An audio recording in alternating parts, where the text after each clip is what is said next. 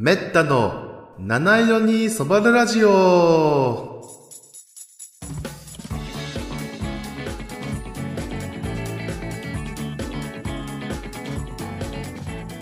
はい、皆さん、こんにちは、こんばんは、おはようございます。めったです。えー、めったの七色に染まるラジオ、第2回目の、配信となります。この番組は、私めったが好きな、バスケットボールやゲームの話をしたり、おすすめ動画や、地元東北の紹介など、様々なジャンルについてざっくりと語っていくラジオです。はい、ということでね、え2回目のね、配信はちょっとね、間隔短めで、今回はね、2022年8月6日、収録分として、お届けしていくんですけれども、今回もね、え話題が非常に、えー溜まっております。そしてね、えーまあ、語りたい、まあ、テーマもね、まあ、いくつか、えーありますので、え1回目でね、ちょっと、えー扱えなかったコーナーもね、今回持ってきておりますので、えーぜひ楽しみにしていてください。ね、トークネタもね、えー入れたいと思います。ただね、あの、私の方ですけどもね、まあ、前回もね、ちょっとお話ししました、あの、東京遠征は7月末、で、その1週間後にね、えーまあ、函館の方にもね、えー行ってまいりまして、あの、まあ、選手上圧切符とか使ったり、まあ、したおかげでね、あんまり、あの、ゆっくりする時間はね、取れなかったんですけどもね、まあ、あの限られた時間でね、いろいろ堪能はしてきましたので、ね、その様子も、あの、東京遠征に続いて、あの、YouTube 動画にね、する予定ですので、あのー投稿できるのはいつになるかわかりませんけども、ぜひ楽しみにしていていただければというふうに思います。はい、ということでね、まあ、これからね、ちょっと実家に帰るのでね、あのーちゃっちゃとね、収録を済ませていきたいと思いますのでね、えー早速始めていきます。えーお便りや感想などは、えー視聴ページに掲載の投稿フォームのリンクからか、えー、Twitter ハッシュタグ、えー七色めった、えー7は、えー漢数字の7で受け付けておりますので、えーお気軽にお願いします。それではよろしくお願いします。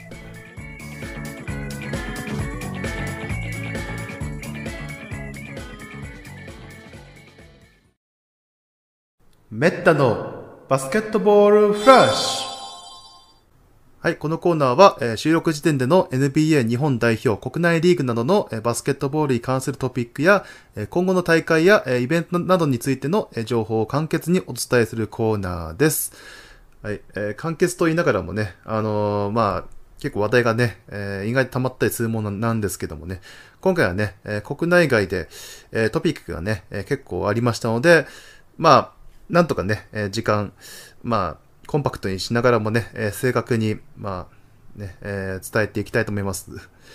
はい。では、まずね、ちょっと不法の話から、えー入りますけども、ね、NBA レジェンドをね、えビル・ラッセルさんが、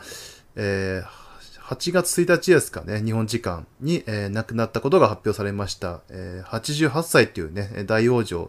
えでしたけれども、まあ、ビル・ラッセルといえばね、えー1950年代後半からね、60年代かけてのね、セルティックス黄金期をね、えー支えた絶対的守護神のね、センターという、えーことでね、えー優勝はなんと11回、えそのうち、え8連覇を含むというね、ことで、あのまあ、プロ野球でいうね、あの、巨人の V9 にね、え並ぶ、まあ、偉業ということだと思うんですけどもね、まあ当時ね、ライバルをセンターとして、えー1試合に100得点もね、達成しているウィルト・チェンバレンがね、えいたわけですけどもね、そのチェンバレンのね、え挑戦をもう何度も何度もね、退けてね、まあ、もうセルティックス黄金期をね、あの、作り上げた、えその張本人っていうことでね、なんといってもね、まあ、守護神と紹介したようにね、あの、チェンバレンとは、ま、真逆のね、存在であって、あの、まあ、セルティックスはね、あの、周りもね、すごいタレント揃いというね、ことで、まあ、あの、殿堂入りしている選手がね、もう何人もいるんですけども、あの、まあ、特徴的だったのはね、ビューラッセルがね、あの、弾いたブロックショットのね、ボールをそのままチームメイトのね、方に、あの、弾き出したことで、あそのままカウンターに繋がっていたっていうね、あの、結構合理的なプレーをね、えー、まあ、採用してたっていうことでね、まだね、バスケットボールとしてはね、あの、発達途中だったんですけどもね、まあ、当時すでにね、一つの、まあ、形はね、えー出来上がっていたってことでね、まあそういう意味ではね、あの、コート内ではね、影響力は、まあ間違いなく、あの、自分がね、そんな、あの、攻撃面目立たなくても、もう際立ってたっていうね、まあ、そういった意味でもね、あの、まあ、レジェンドとしても、えー、ふさわしい、えー、存在だったですけれども、あの、それ以上にですね、あの、ビー・ラッセルは、まあ、あの、当時は数少ない黒人プレイヤーだったんですけどもね、あの、なかなか、あの、自身がね、えー、人種差別を受けてて、あの、なかなかね、えー、まあ、自分の地位が、まあ、上がんなかった時代があったっていうね、ところも経験しているので、あの、MLB にもね、ジャッキー・ロビンソンとかでね、あの、有名な、あの、黒人のパイオニアがいますけども、ね、あの、ジャッキー・ロビンソンらとね、えー、一緒に、え、公民権運動をね、えー、勝ち取り役にもなったんですよね。まあ、そういったね、あの、コート外のね、活躍もね、認められて、結構アメリカ国内全体のね、その、なんていうか政治的な影響も、あの、大きかったっていうことで、えー、まあ、まさにね、あの、もうリーグにとどまらないね、パイオニア的な存在として、あのー、まあ、まあ、アスリートだけじゃないね、えー、存在感をね、示した。あのー、まあ、今もね、アメリカはいろんな政治問題抱えてますけどもね、本当にその、えー、まあ、代表的な、ね、その先駆者というね、まあ、そういった存在としてもね、偉大だったわけですよね。あの晩年は、ね、あの、まあ、ね、えー、まあ、普通のおじいちゃんみたいなね、存在で、ね、コートにいる姿はね、たびたび、あの、まあ、観客としてね、の姿を見ていましたけどもね、まあ、最近はね、なかなか姿がね、表舞台に出てこなくて、大丈夫かなって思ったところでね、この訃報っていうことだったわけですね。ね、この功績をね、称えて、えー、数年前からね、えー、NBA ファイナルのね、えー、チャンピオントロフィーじゃじゃなかった、あの、えー、ファイナル MVP のトロフィーにね、ビル・ラッセルトロフィーということで、ね、名前が刻まれて、えー、おります。ということでね、まあ、チェンバリンがね、あの、ちょっと90年代にも、あの、早死にしてしまったんですけどもね、また天国でワンワンね、してくれたらいいんじゃないかなというふうに、まあ、願っております。はい。心からご冥福をお祈りいたします。はい。続きましてね、こちらも海外のお話なんですけれども、えー、2月のね、あの、ロシア入国の時にね、あの、タバコのカートリッジにね、大麻が入ってあってことで、あの、大麻密輸の疑いで拘束されていましたね。あの、WNBA のスター選手の、えー、ブリトニー・グライナーがね、えー、なんと懲役9年のね、実刑判決が、えー、下ってしまったというね、まあ残念なニュースがありました。まあね、あの、えー、まあ事実はね、変わんないのかもしれないですけどもね、まあちょっとね、あの、あまりにもね、罪が重すぎるっていうことでね、あの、NBA、WNBA、そしてね、アメリカ側全体で言うとね、あの、バイデン大統領とかもね、あの、巻き込んだ、あの、かなりね、まあ、大きなニュースになっているということだそうでして、ね、まあ、どちらにしてもね、あの、まあ、このままではダメだっていうことで、ね、あの、今、ロシアのね、えー、重罪を犯した、ね、あの、人をね、えー、ロシアの方とね、交換しようっていうね、囚人交換の検討もされているっていう噂も今聞こえてきております。ね。まあ、グライナー選手といえばね、あの、去年の東京五輪、ね、えー、まあ日本の ね、あの小さい選手相手にね、もう猛威を振るった、もう身長2メートル6センチっていうね、もう女子ではもう、あの、なかなかね、あの、いない、まあ、大型センターってことでね、非常に、まあ、ね、彼女のね、存在は非常に大きかったわけですけども、年齢的にもね、31歳、2歳っていうところで、こっからね、9年ってもうもう選手としてはもう最悪のね、その、まあ、キャリアとしてね、残りどう過ごしたらいいんだっていうね、とこに、まあ、なるわけですけどもね。まあ、それにあの、ね、まあ、最近そのニュースのね、写真とかで、ね、その、まあ、拘束されてる、まあ、狭い牢屋に閉じ込められてる、ね、様子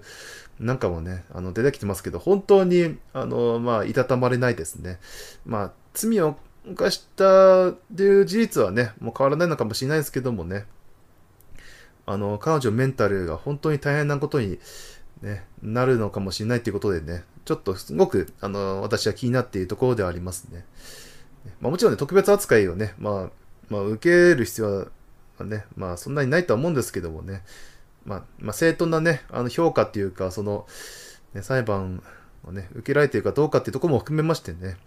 今後もちょっと、まあ、気になるところではあります。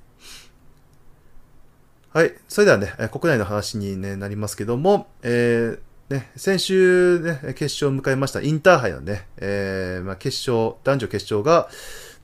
ね、BS1 でね、えー、放送されてましたのでね、私はちょっと、あそのその時ね、平日だったので、あの、録画してね、あの後から見たんですけどもね、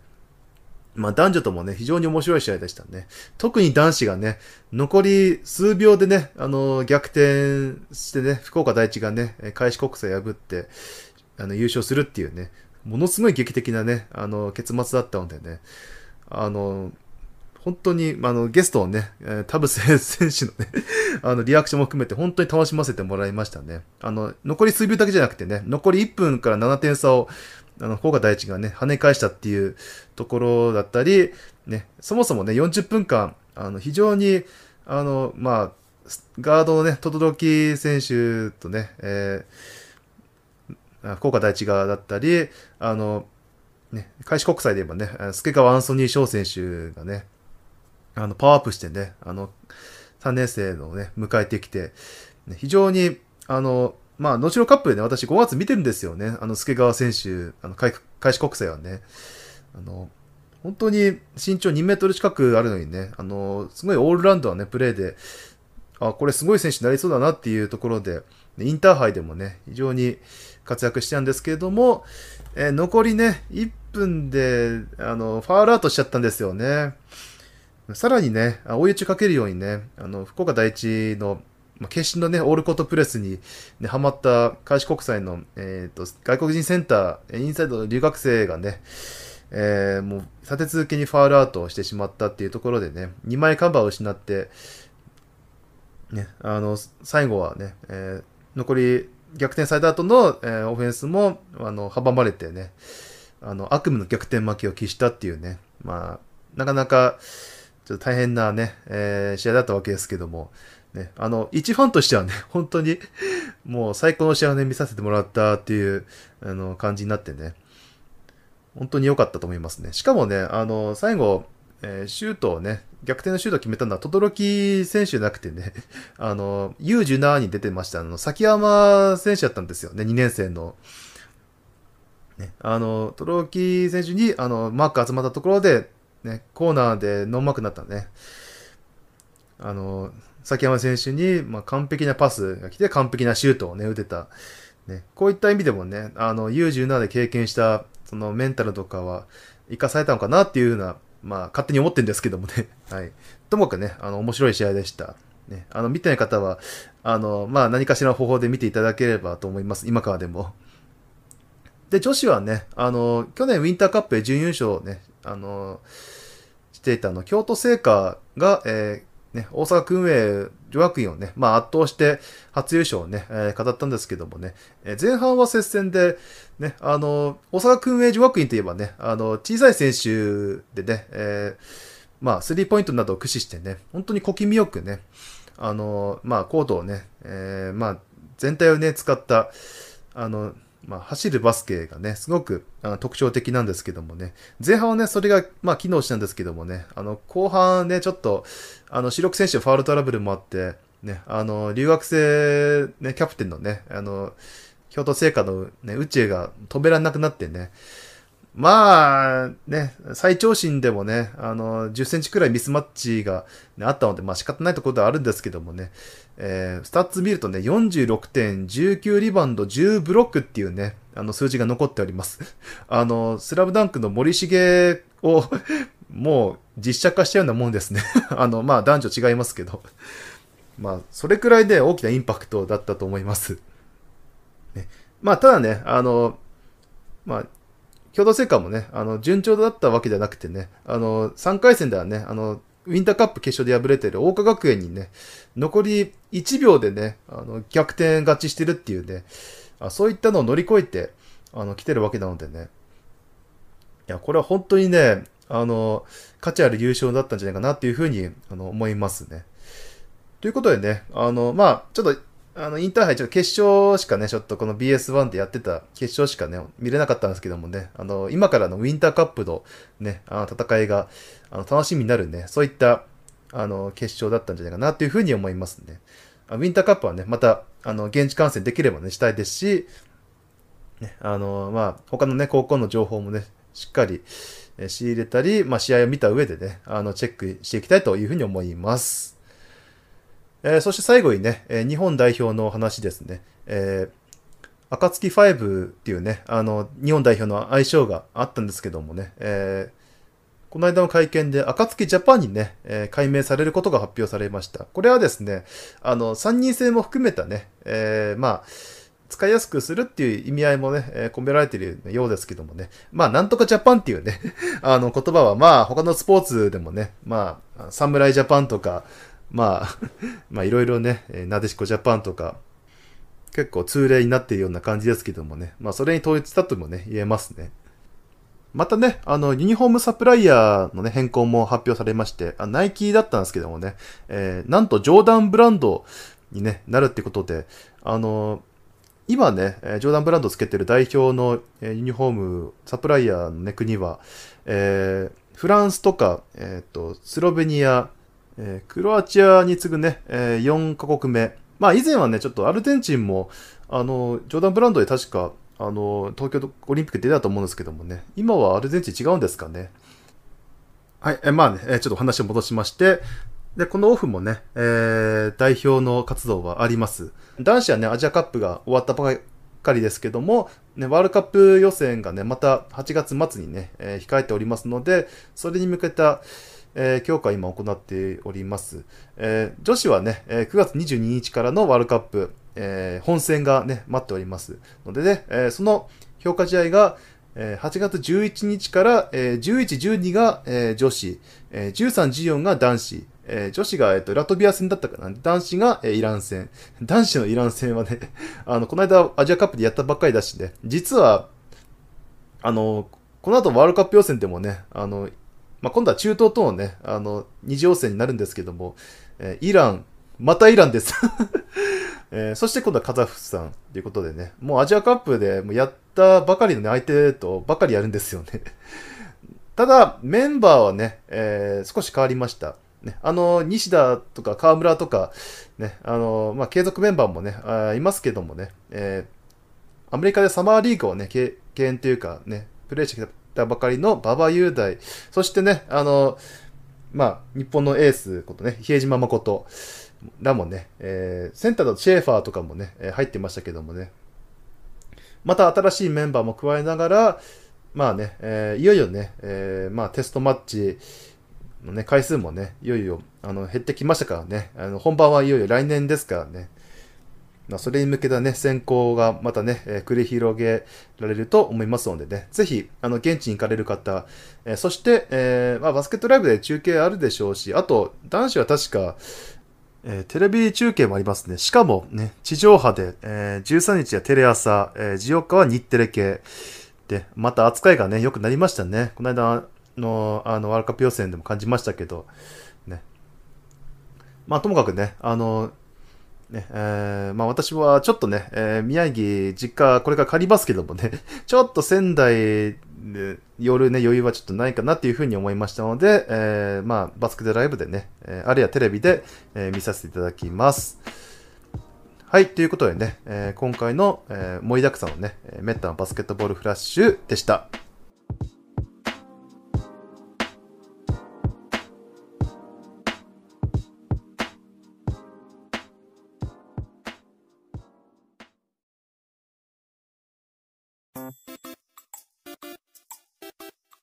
メッタの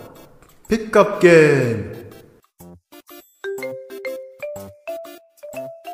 はい、このコーナーでは私メッタが、これまでプレイしてきたいわゆるテレビゲームを、リスナーがやりたくなるようにね、レビューするコーナーとなります。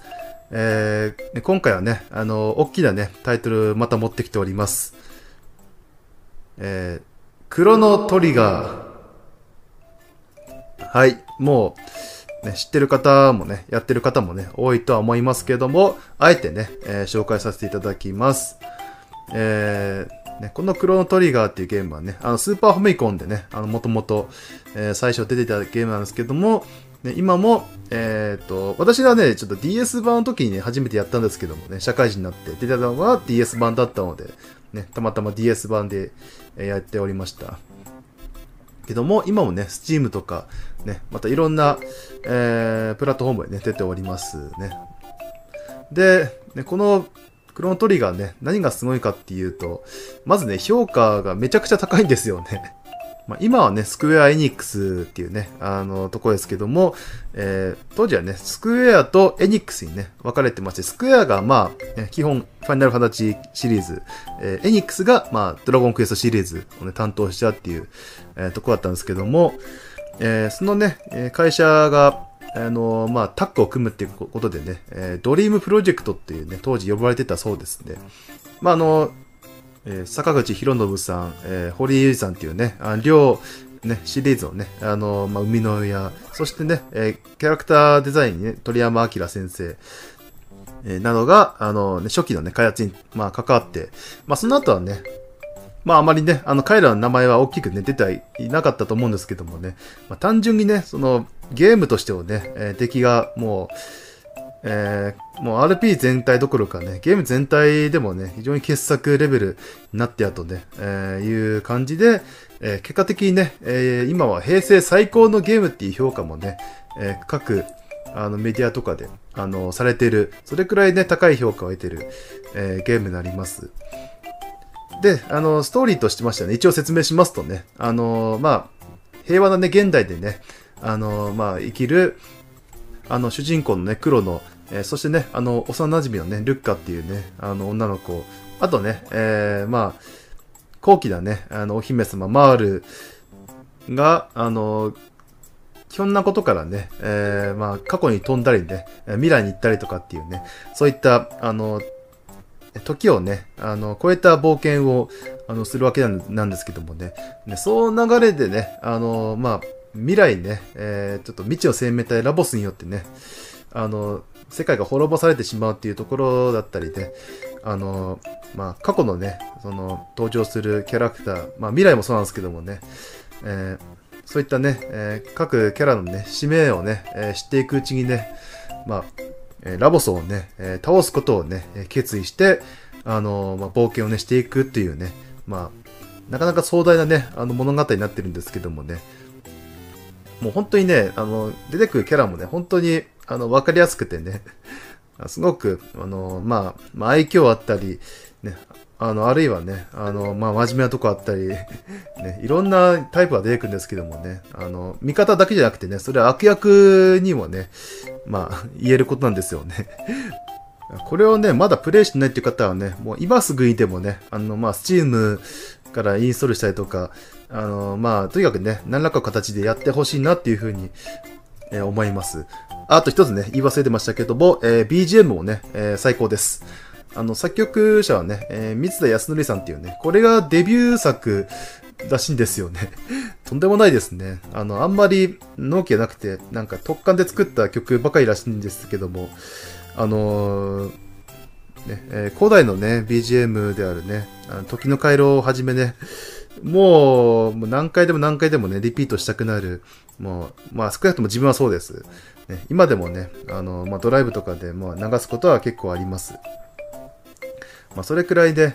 もう、心に染みるね、一度聴いたら忘れられない、ね、あの音楽とストーリーがね、本当に秀逸でね、あの、バトルもね、本当にわかりやすいです、ね。あの、まあ3人バトルなんですけどもね、あの、合体技とかね、うんもうあるので、非常にあの飽きないんですよね。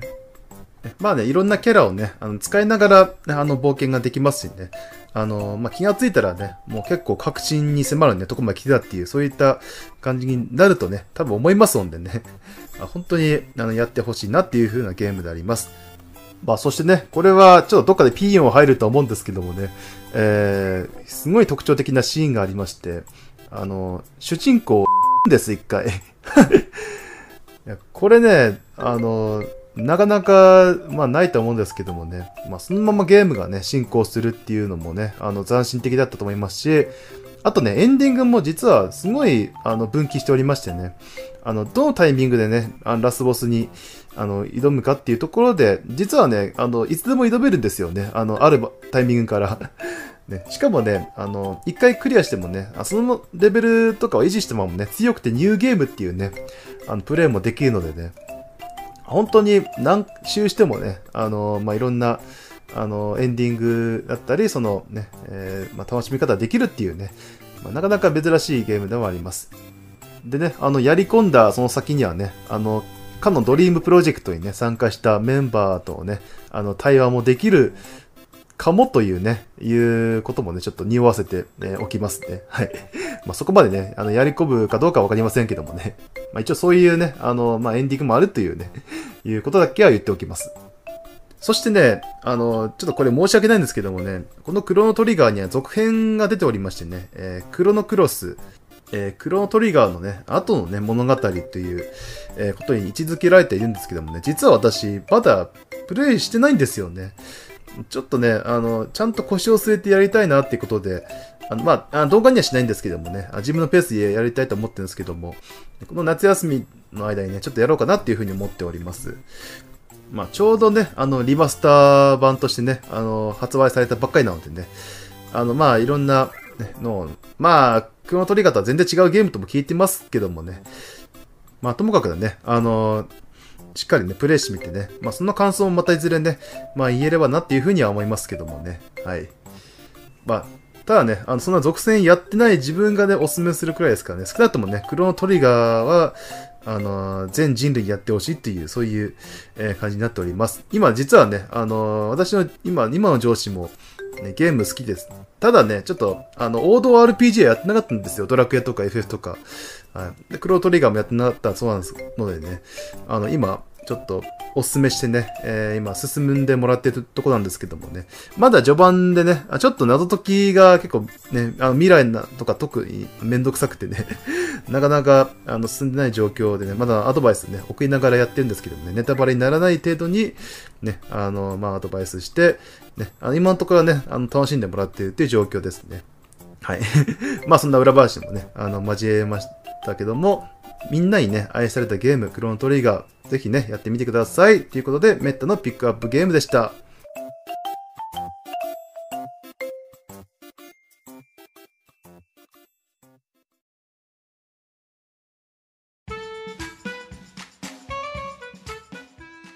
メッタの勝手におすすめ動画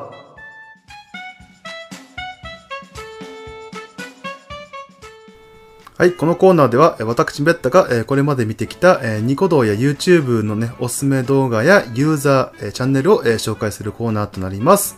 勝手に、紹介させていただきますけども、あの、友人にね、あの、この動画面白いんだよ、みたいなね、おすすめしてるようなね、イメージで、あの、まあ、惰性でお聞きいただければと思います。ではね、早速行きましょう。今回は、こちらです。ニコニコ動画から、ゆっくり実況、仙道明がバスケットの最高峰 NBA に挑むシリーズ。はい、ね、こちらのね、えー、動画のシリーズなんですけどもね、えー、2011年にね、えー、バスケットボールのね、えー、ゲームとしてね、有名な、NBA2K シリーズのね、えー、NBA2K11 をね、舞台に、ね、主人公がね、あの、スラブダンクの両南高校のエース、あの、仙道明をね、えー、主人公として、えー、まあ、進めていくね、えー、そういうシリーズになるわけです。で、NBA2K11 といえばね、私も結構ね、やりましたし、ニコ生でもね、あの、チームアップとか、ね、あの、一人、ね、1プレイヤーがね、で、合計最大10人でね、まあ、対戦するっていうね、あなかなか大きなね、あの、こともやってたりね、するくらいね、もうドハマりしたんですけどもね、まあ、当時皆さん本当になんか、あの、ありがとうございました。で、話の流れとしましてはね、ね、その銭湯がね、まあ、いきなり、あの、両南高校からね、NBA 挑戦するわ、みたいな感じでね、あのー、まあ、渡米するところからね、話は始まるんですけどもね、まあ、このね、シリーズ、あのー、めちゃくちゃ面白かったです。ね、あのー、まあ、ね、小ネタもね、あの、スラムダンクをね、えー、からたくさん出てますしね、あのまあ、試合やっていく中でね、あの、メインの進行はね、あの、ゆっくりのレイムがね、えー、務めてるんですけども、あのー、ね、ゲスト解説にね、あのー、まあ、スラブダンクのね、各キャラが、あの、登場してね、まあ、構成的なね、あの、まあ、ネタだったり、まあ、真面目なね、あの、NBA 選手の紹介だったり、まあ、そういった、あの、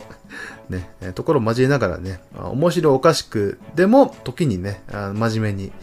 っていう感じでね、あの、まあ、進んでいくっていうね、そういった、あの、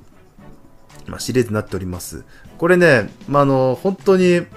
まあ、スラムダンクを知ってる人、あるいはね、あそんな知らない人もね、楽しめると思いますし、あの、NBA 知らない人もね、あのー、まあ、見ながらね、NBA のことを学べる、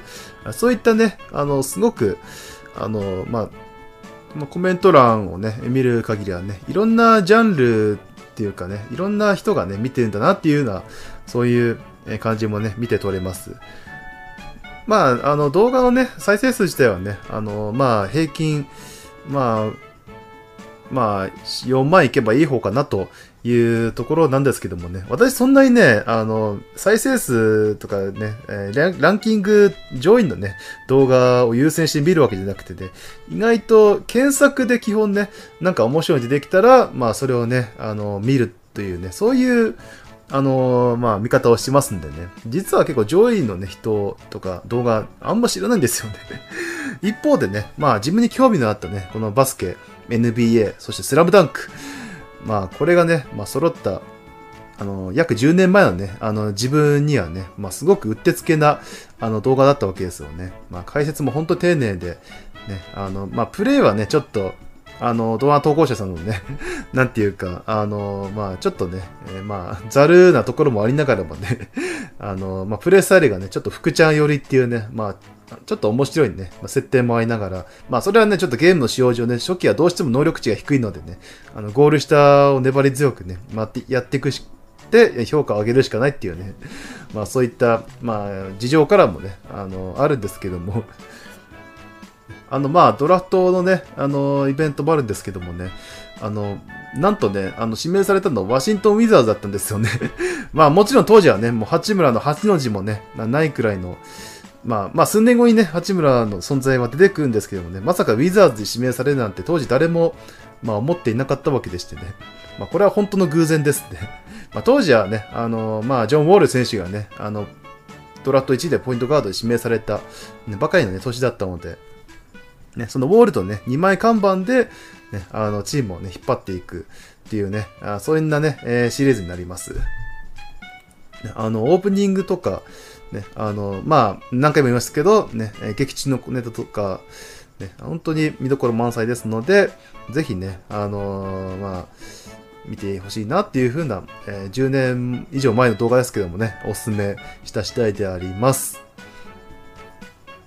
またね、あの、この作者さん、あの、まあ、バスケ全体が好きなようでね、あの、女子の話もね、えー、まあしてますし、あの、ね、田臥のね、話もね、まあ入れたりとかね、結構おまけ要素もね、あの、豊富で、あ本当にね、あの、まあ、バスケが純粋好きなんだなっていう風なところでね、まあ、ちょっとこの人とね、なんか、あの、なんか話できればなっていうふうにね、あの、まあ、今更ながらでちょっと思ったんですけどもね、当時はまあそんなことはね、思わず、ね、自分がね、あの、こんなラジオするともね、思ってなかったのでね、今はね、活動してないかもしれないですけどもね、まあ、ちょっと気になったところではありますね。はい。ということでね、あとは詳しくはね、あの動画を、えー、ぜひね、見ていただければとあの思いますのでね、まあ、ぜひその辺のね、感想も、あるいはね、あの、あ、自分も見てましたっていう人がいればね、感想なんかいただければ、あの、いいかなっていうふうに思います。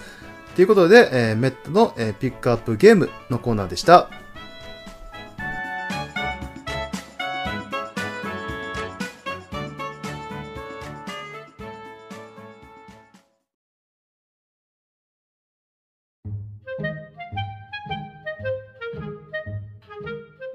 東北さ来てけさい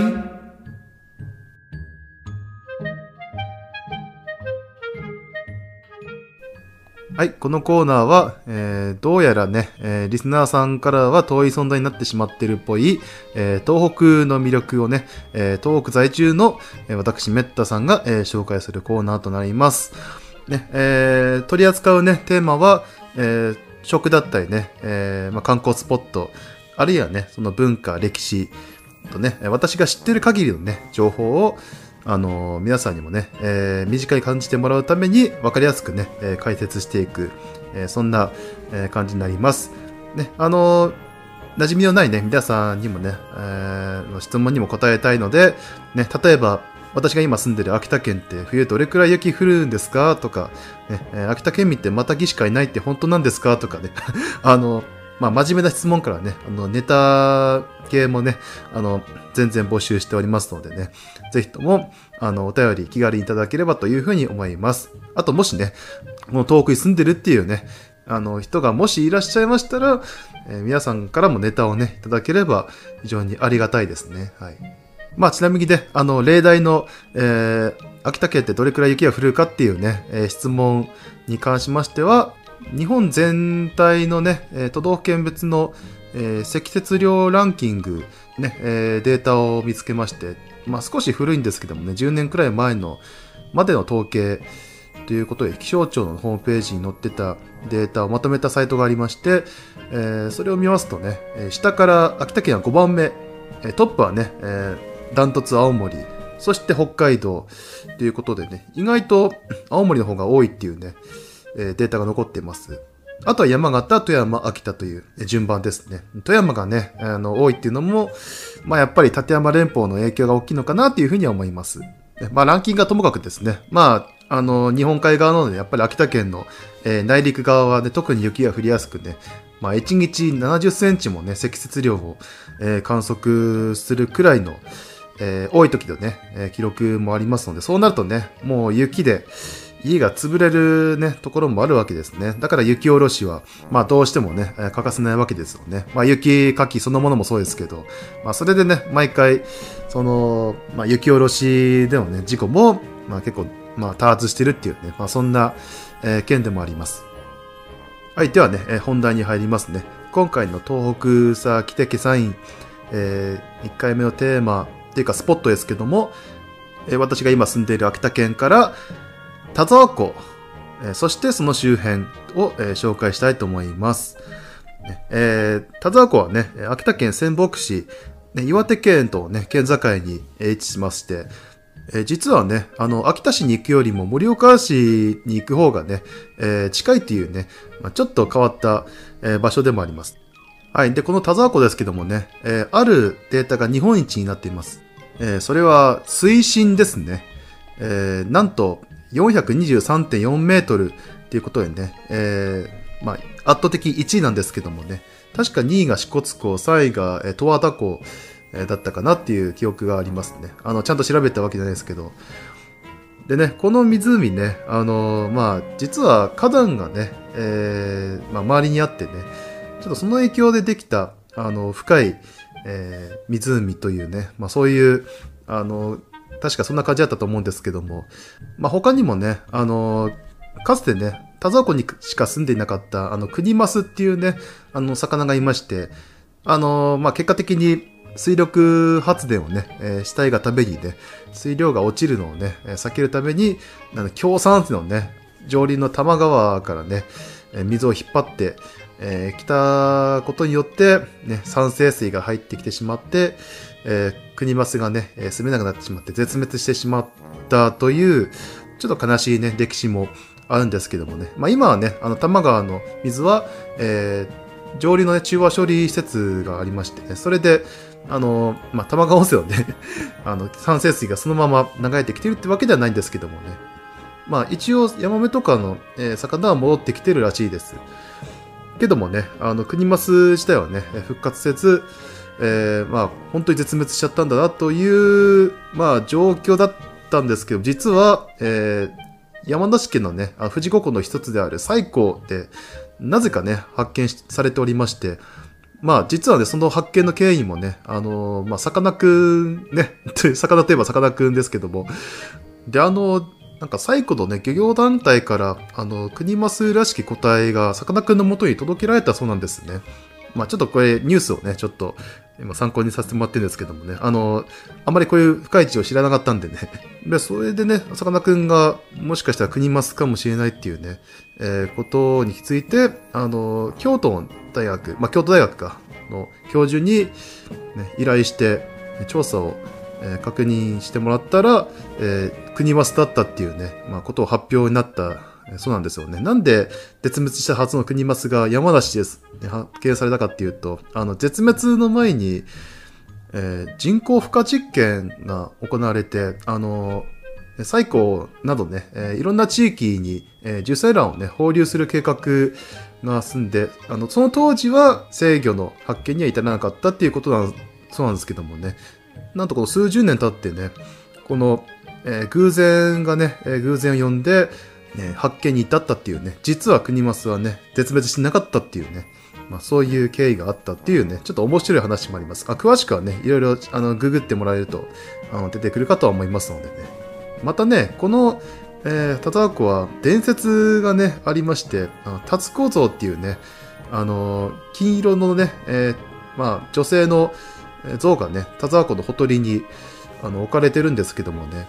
えー、これはね、タツコ姫伝説からね、えー、来るものでして、まあ、簡単にね、えー、ざっくり言いますと、昔々ね、美しい娘、タツコがね、えー、っていう、まあ、娘がいたんですけども、え、その美しさと若さをね、まあ、永久に保したいっていうね、願いを、ね、あの、観音様にね、毎晩毎晩ね、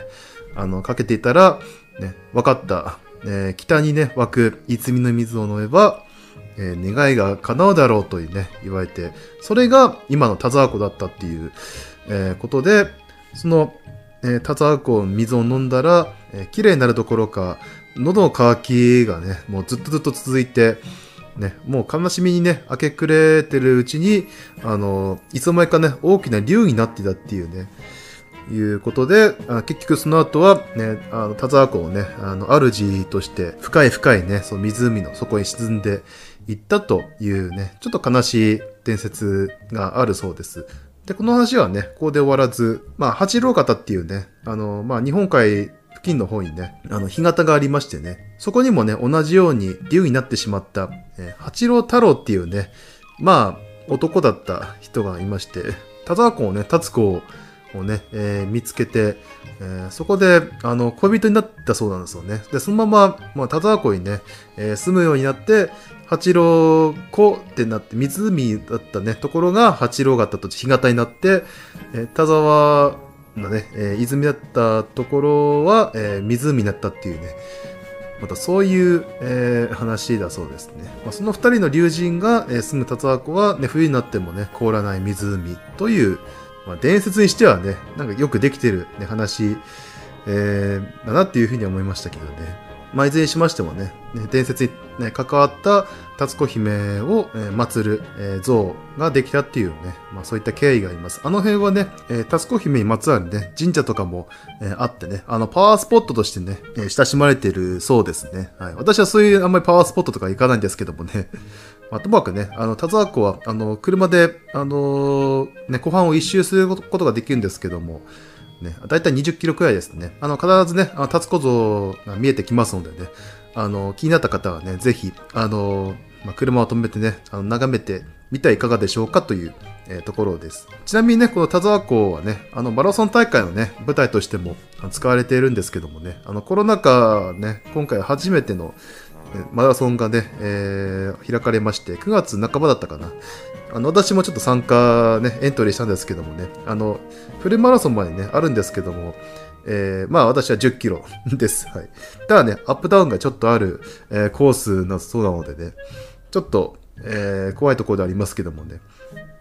まあそんな田沢湖はね、あの、遊覧船とかもね、あって、こうね、達子姫のところにダイレクトにね、行ける、そういった、あの、船も出てますのでね、ぜひ、まあ、そういった楽しみ方も、この夏ね、特に、まあ、できるんじゃないかなというふうには思います。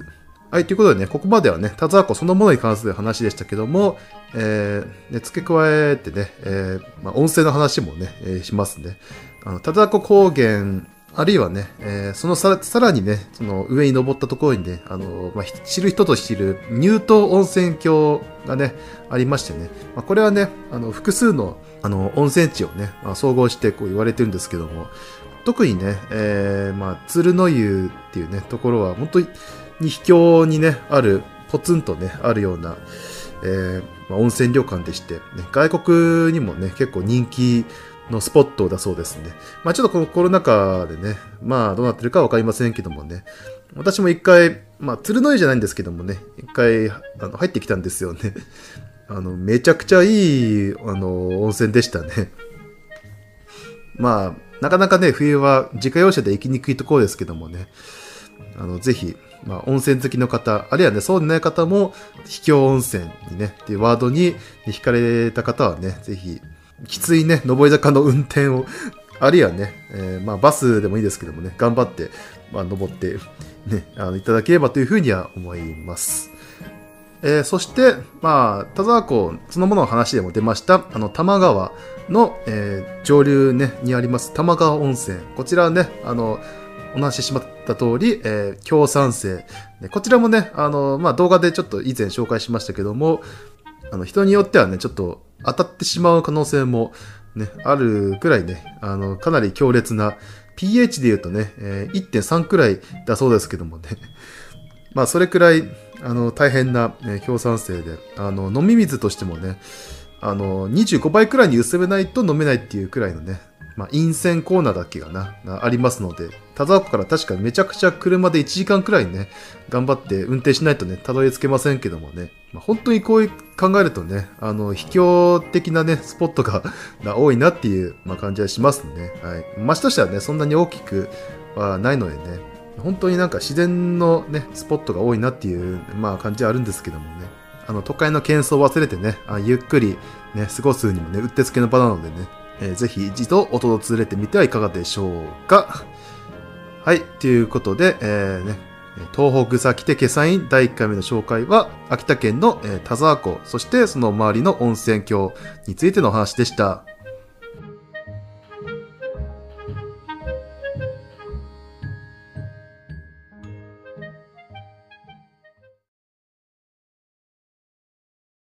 何でもバスケに例えてみた。はい、このコーナーは、えー、世の中のあらゆるものを、えー、バスケットボールのプレーやルール、えー、選手に当てはめてみるコーナーです。えまたね、あの、逆に、えバスケを、え他のジャンルにね、え例えるね、えことも、え OK です。ね、あの、お便りで、えお題や意見を募集しておりますが、え私の方からもね、えまあ、いくつかお題を出すことがあります。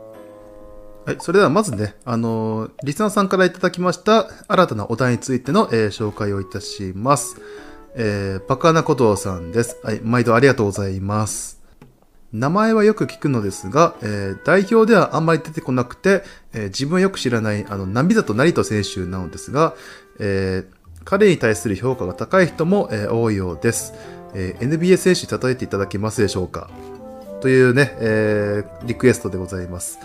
ね、あの、涙選手のね、話をね、えー、まあ、簡単に紹介ね、させていただきますと、学生時代からね、そのトリッキーなね、あの、プレーで、あの、ファンをね、魅了していた、ファンタジスタとね、異名がね、もう学生の時点で付けられていた、あの、当時ね、私、まあ、月バスで、あの、涙選手のね、プレーとか、ね、写真もね、よく見たんですけどもね、同じ平成元年世代なんですよね。はい。まあ、しかもね、あの、生年月日はわずか4日違いっていうね、あの、8月7日、私8月3日、まあ私は、まあどうでもいいですけど、ね、あの、この世代はね、あの、能代工業のね、まあ、三原祐希選手とか、長谷川匠選手のね、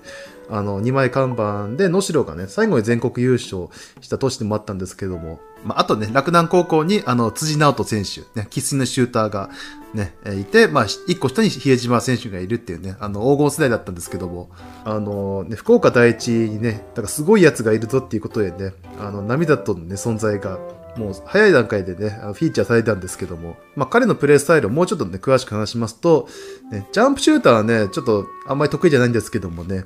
えそれを補ってのね、あまりある、あの、パスセンス、えコートビジョン、え、そしてね、あの、まあ、トリッキーって言ったのはね、そのドリブルとかをね、あプレーも、あの、彼沖縄出身なんですけどもね、まさに沖縄っていうかアメリカンスタイルに近いっていうかね、もうガンガンね、もうドリブルで攻める、そしてね、味方も驚くようなパスを出すってことでね、なかなか日本にはいないタイプだったんですよね。それで、もうファンタジスタっていうね、異名が付けられたんですけどもね。まあ、これをね、NBA 選手で例えてっていうと、もう、あの、パッと思いつくのは現役選手だと一人しかいません。あの、ラジオン・ロンド。ね、彼もね、あの、あんまりシュートが得意じゃなくて、ただね、あの、リーダーシップと、あの、コートビジョン、まあ、時にはね、ちょっとこうしてもね、あの、揉めるくらい、まあ、我が強くはあるんですけどもね、やはり彼もね、あの、まあ、セルティックス時代から、ケビン・ガーネットとかね、ピアスとかの、レアレンのビッグ3をね、携えて、ね、まだキャリアは浅かったにもかかわらずね、正確なパスとか、ね、またね、とトリッキーな、ね、そのフェイクとかもね、交えながらね、優勝、ね、そしてね、その後のね、まあ、ボストンの競合として、ね、ビッグ3をね、えー、まあ、率いてたっていうね、最初はね、そんな目立たなかったんですけどもね、最後の方はね、もうビッグ3がちょっと衰えてきたのもあって、ロンドが一番目立つ試合もね、結構多かった感じでしたよね。だからね、まあ、今は波里選手のプレーをね、もう、例えるならロンド。まあ、OB だと、まあやっぱジェイソン・ウィリアムスかなと。ね、あの、ホワイトチョコレートですけども。まあ、J ウィルといえばね、あの、肘パスとかをね、まあやはり彼もトリッキーな、ストリート仕込みのね、あのプレーが得意だったので、OB だったら J ウィルかなというふうには、え、思いました。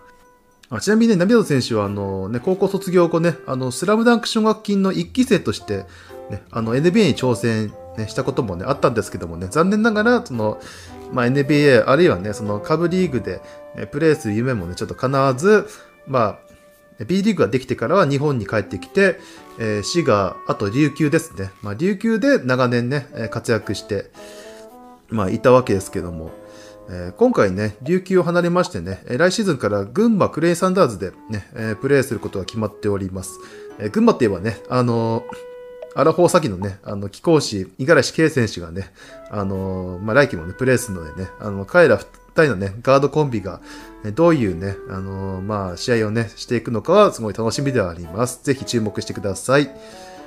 まあ、それからね、まあ、ちょっと代表の話も出ましたんでね、波野選手が代表に選ばれない理由っていうのもね、ちょっと考察ね、一応させていただきますと、まあ、最初に言ったね、弱点であるジャンプシュートのね、成功率が低いっていうところ、まあ、まずこれが一番ね、ネックなのかなっていうふうには思います。ね、パスセンス、ね、そのドリブル、突破力、ね、そこら辺はね、非常に高いレベルだとは思うんですけどもね、やはり、あのー、まあ、代表はね、あらゆる、ね、その面で、ね、引いててないと、まあ、いけないかなっていう風なところもあったし、あとはね、ちょっとサイズがね、ちょっと170彼、えー、7くらいだったかな。まあ、少し低めっていうのもね、まあ、ありますのでね、ちょっとそこが、まあ、なかなか厳しいところかなっていう風な、えー、ところは、まあ、感じるかなっていうところですね。まあ、とはいえね、まあ、とにかく、なんかロマン枠みたいな感じで、あの、一回代表合宿とかにはね、呼んでもよかったんじゃないかなっていうふうには、ね、まあ仮にもまあ NBA にね、一回挑戦した、ね、選手ですからね、ぜひとも、あの、そういう意味でもね、なんか一回試してほしかったなっていう感じは、えー、いたします。はい、そしてね、えー、前回ね、出しましたお題、えー、フィギュアスケートのね、羽生結弦選手のね、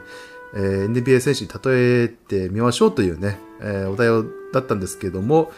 あの、こちらね、まあ、同じくバックアナ小僧さんからね、一言いただいておりまして、羽生くんみたいな可愛い顔の人は NBA にはいませんということでした。はい。参考までにね、あの、紹介させていただきます。まあ、それからね、あの、ちゃんとした意見もいただいております。あの、友人 J さんからなんですけども、えー、前回もね、名前出ましたラリーバードですね。あの、まあ、名選手かつね、名コーチの一人っていうね、前回はくくりでしたけども、ね、あの、まあ、現役時代がね、そもそもね、あの、彼そんなに運動能力がね、高いわけでもなく、えー、プレイ自体はね、そんなに派手ではなかったんですけども、IQ がね、非常に高くて、ね、3手先まで読んでるっていうね、言われる、あの、クレーバーなプレー、そしてね、あの、怪我がちだったんですけどもね、あの、結構、ど根性でね、勝利に導くね、まあ、そんな、あの、鬼メンタルをね、発揮していた選手っていうね、まあ、いうことで、ね、羽生くんに近いね、そういう存在っていうね、まあことで名前を挙げていただきましたけども、あの、私のね、考えを、あの、ちょっと話したんですよ。あの、LINE で。そしたら、あーってね、いう感じで反応されまして、まあ言ってしまうと、まあコービー・ブライアントです。まあね、コービーのね、キャリアを知っている人であれば、まあ、まあ、納得していただけるかなって思うんですけどもね、まあ、あの、特にね、えー、シャックが去ってね、一人でね、レイカードを支えるっていうね、体制になってから、まあ、特にそうなんですけどもね、まあ、彼も負けず嫌いっていうことでね、あのー、まあ、怪我もね、結構あったんですけども、その怪我をね、あのー、まあ、押してね、えー、出る試合も多くてですね、まあ、最終的に、まあ、アキレス腱やっちゃったりとかね、まあ、大きな怪我もね、まあ、ありましたけども、まあ、アキレス腱切った後にね、フリースローを打ってから、ね、あのー、まあ、去ってますからね、どんだけメンタル強かったんだっていう、まあ、感じもしますけどもね、しかも引退試合で60点とかね、まあ、取ってますしね、まあ、さすがにね、まあ、ダンコンテスト出てた時のようなね、まあ、運動能力はね、発揮できてなかったんですけど、これまでね、20年間キャリアで培ってきた、ね、あ巧みなね、あのー、スキルでね、あのー、得点を量産したっていうところが、また印象的でしたね。はい。ということでね、あの、まあ、羽生くんみたいな顔の人はいないかもしれないし、まあ、強いて言えばカリーとかね、そういう、あの、ところなんかもしれないですけども、その精神力とかね、そういったそのバスケット、まあ、そのスポーツに対するね、まあ、取り組む姿勢、そしてね、あの、まあ、ファンのためにね、プレーをね、ね、体が動く限りね、まあ、プレーし続けるっていうね、そういったマインドもね、あの、やっぱり、羽生くんとコービーはすごく通ずるものがあったんじゃないかなっていうふうに、えー、思いました。ということでね、あの、ここまで2回ね、まあ、3人くらいね、あの、名前、お題をね、出しましたけれども、ね、えー、皆さんからのお題も、えー、随一募集しておりますので、ぜひともよろしくお願いいたします。私もね、あの、考え思いついたら、また、お題をね、出させていただきますので、よろしくお願いいたします。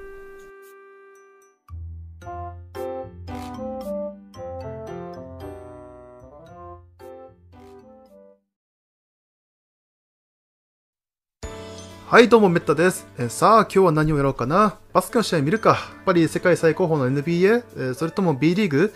いや、もう自分でバスケやっちゃうか。ああ、でもあのゲームもやりたいし、このゲームもストーリー務めたいんだよな。それにいい天気だからカメラを持ってふらっと写真や動画撮りに出かけたい。うーん、じゃあ全部やっちゃおうか。はい、そんな感じでね、ニコニコ生放送、YouTube、ブログなどあらゆる場所で顔を突っ込んでいる私、メッタの応援よろしくお願いいたします。それぞれのリンクは番組概要欄からチェック